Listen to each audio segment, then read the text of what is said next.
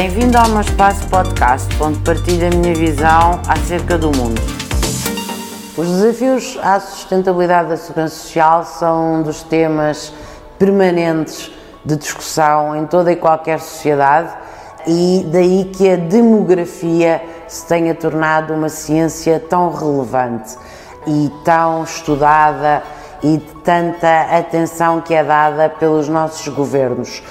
Efetivamente, nós precisamos de aumentar a nossa taxa de natalidade e a nossa taxa de fecundidade.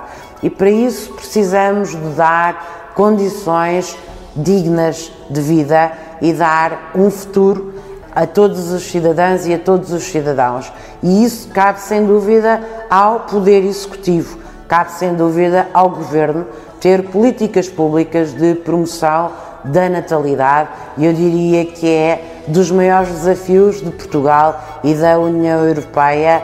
Sem uma forte natalidade não haverá um futuro, não teremos futuras gerações e, naturalmente, a sustentabilidade da segurança social e do Estado Social Europeu, que, como sabemos, é um modelo único no mundo, estará em risco e eu estou certa que ninguém quer isso. Temos vindo a assistir, do ponto de vista do poder central e do poder local, de medidas de promoção da natalidade e eu acredito que têm que aumentar, devem aumentar.